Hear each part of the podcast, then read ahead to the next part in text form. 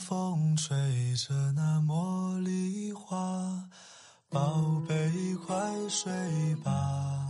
每一天，我们的生活忙碌复杂，希望此刻的你卸下全部的面具和盔甲，让心灵放个假，在快速的节奏中缓慢的生活，爱自己，爱人生。我是南方，愿我的声音与你一同成长。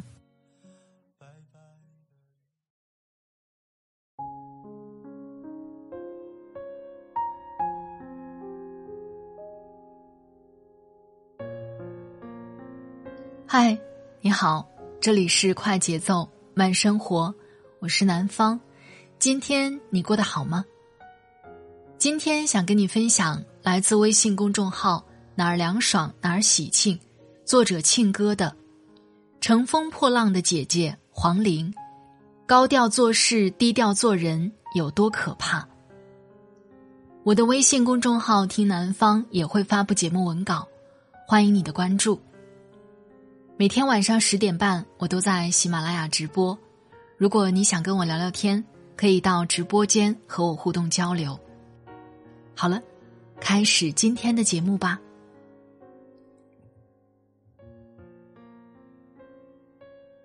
前段时间，乘风破浪的姐姐们势如破竹，天天霸占热搜 C 位，自带流量进组的姐姐们各有各的可爱。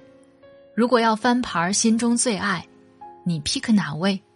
我 pick 黄龄。这个女人实力太强了，还没开口，已嗅到武林高手的气息。等到她一开口，被撩拨的身心发痒。《芒种》这首歌，经她改编和演绎，变得又灵气又高级。台上的她可妖可仙。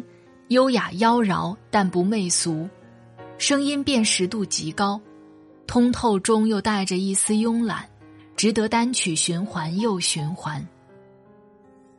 他的歌这么好听，不了解其人也太可惜了。怀着爱歌及人的精神，想带大家认识真实的黄龄是怎样的。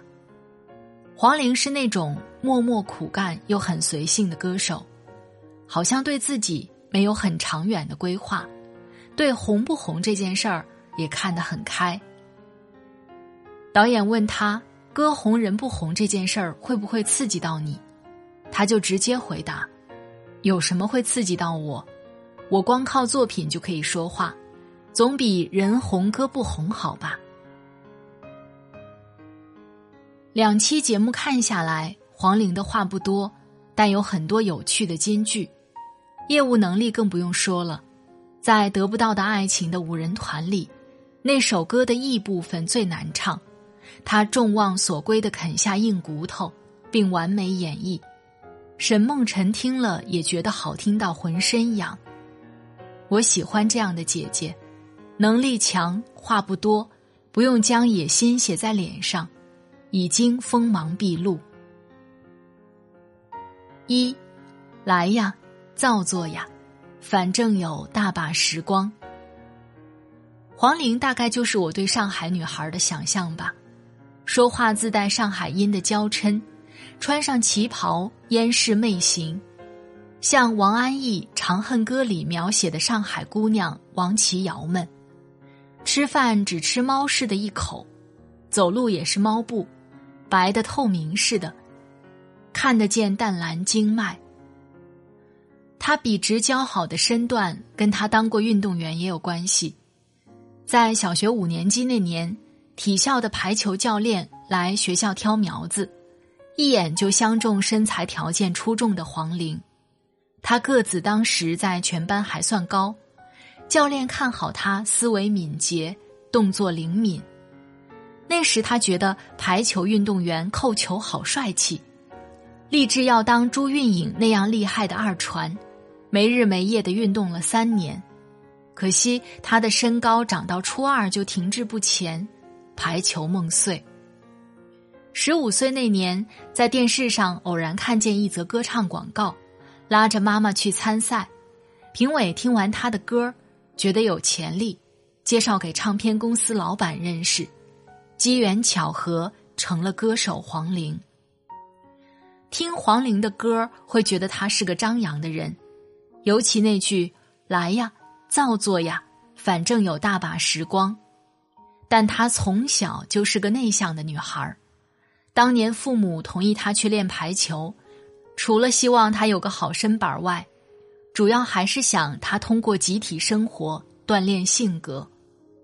可是她的性格一直没变，做什么事情都慢悠悠，一点都不着急。他也不会主动去指出别人的不是，别人说他两句，他也没反应。性格决定命运，在需要个性的娱乐圈，他不怎么容易出位。但内敛也有内敛的好处，能让他慢工出细活的打造作品。旁人都为他着急，你歌唱的这么好，为何不火？因为我怕热。为什么还不红？他说：因为我姓黄，活生生的一个段子手。在他眼里，人生还有大把时光呢，着急什么呢？在别的歌手眼里，出名要趁早；在黄龄眼里，唱歌就是享受，这种享受可以分摊到每一天，细水长流。他的第一张专辑《痒》大受好评，小何露了尖尖角。其实他可以乘胜追击。参加各种综艺活动，加大曝光度，但是他选择沉寂三年，打磨第二张专辑特别，第三张专辑更是要等待七年之久。当别人问到用几年时间打磨作品，有没有不安和担心？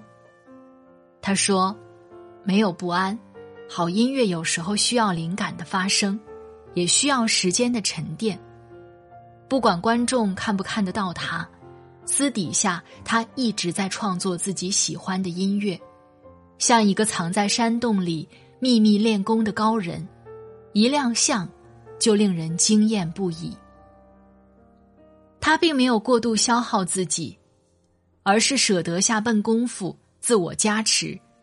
这些年来，实力是一点一滴累积起来的厉害，不会减，只会加。吃好歌手这碗饭，唱歌的本事不能掉。观众的眼睛是 X 光线，歌手的业务能力如何，值不值得被喜欢？开口那一刻，已经被验证。二，来呀，流浪啊，反正有大把方向。黄龄的高级感还在于不拧巴，享受做自己，会逗自己开心。疫情期间，他在家中浴室开了好多场演唱会，状态太接地气了。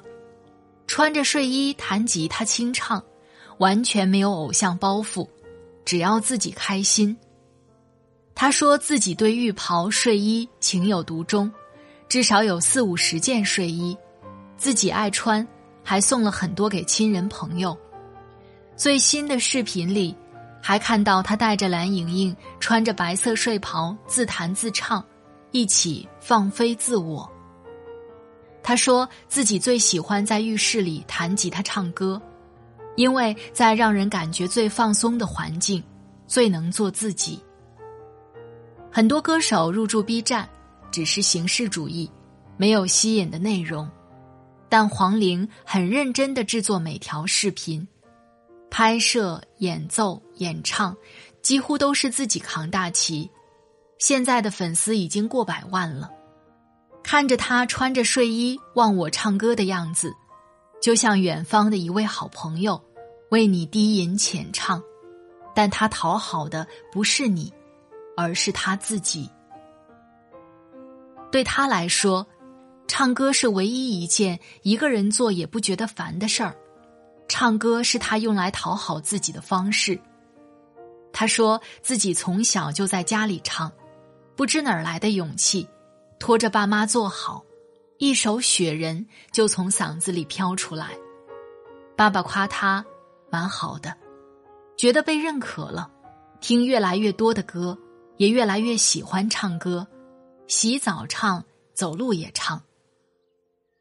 爸妈对他是放养的教育模式，对他没有很多条条框框的要求，他个性也不喜欢强求，喜欢享受过程。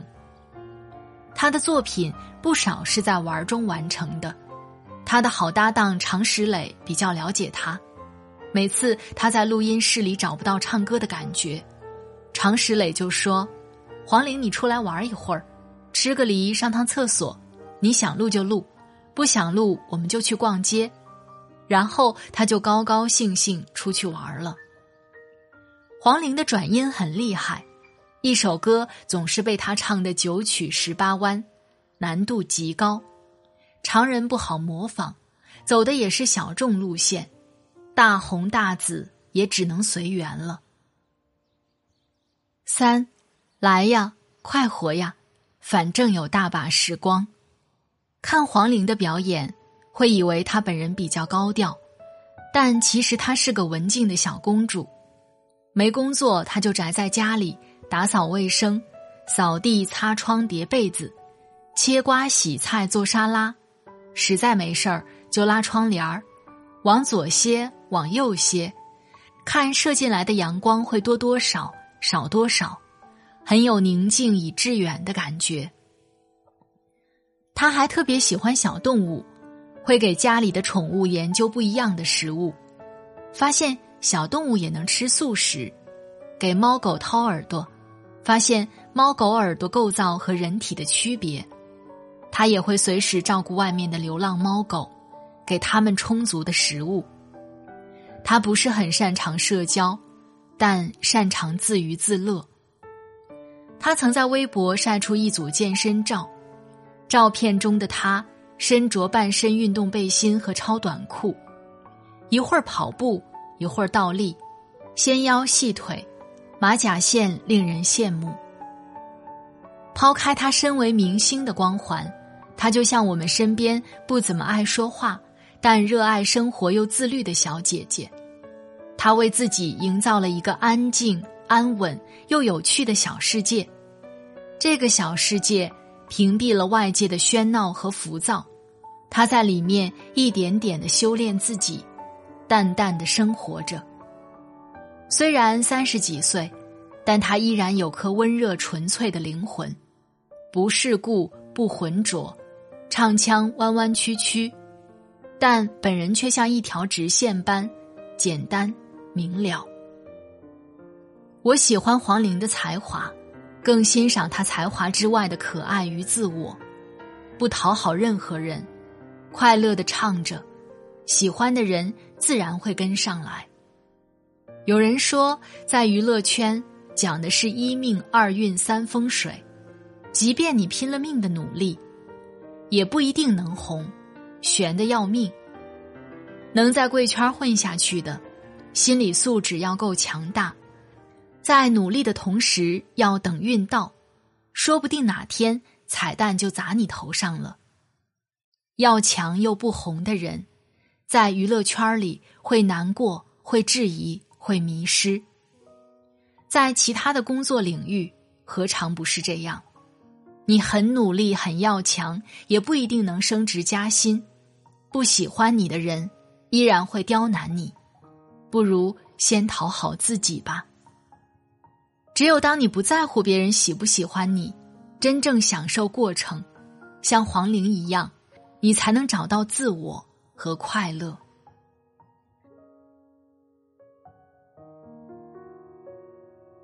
沧海碧波，苍茫沙漠，纵岁月消，仗剑在我，回忆斑驳，借命运的锁。天地悠悠，借一杯酒，抵挡着红尘的狂流。就算以后白云苍狗，不回头。情深痴心谁来终？天地广阔。情海汹涌，相思谁与共？江山如梦，剑气如虹，心中不留一丝惶恐。世俗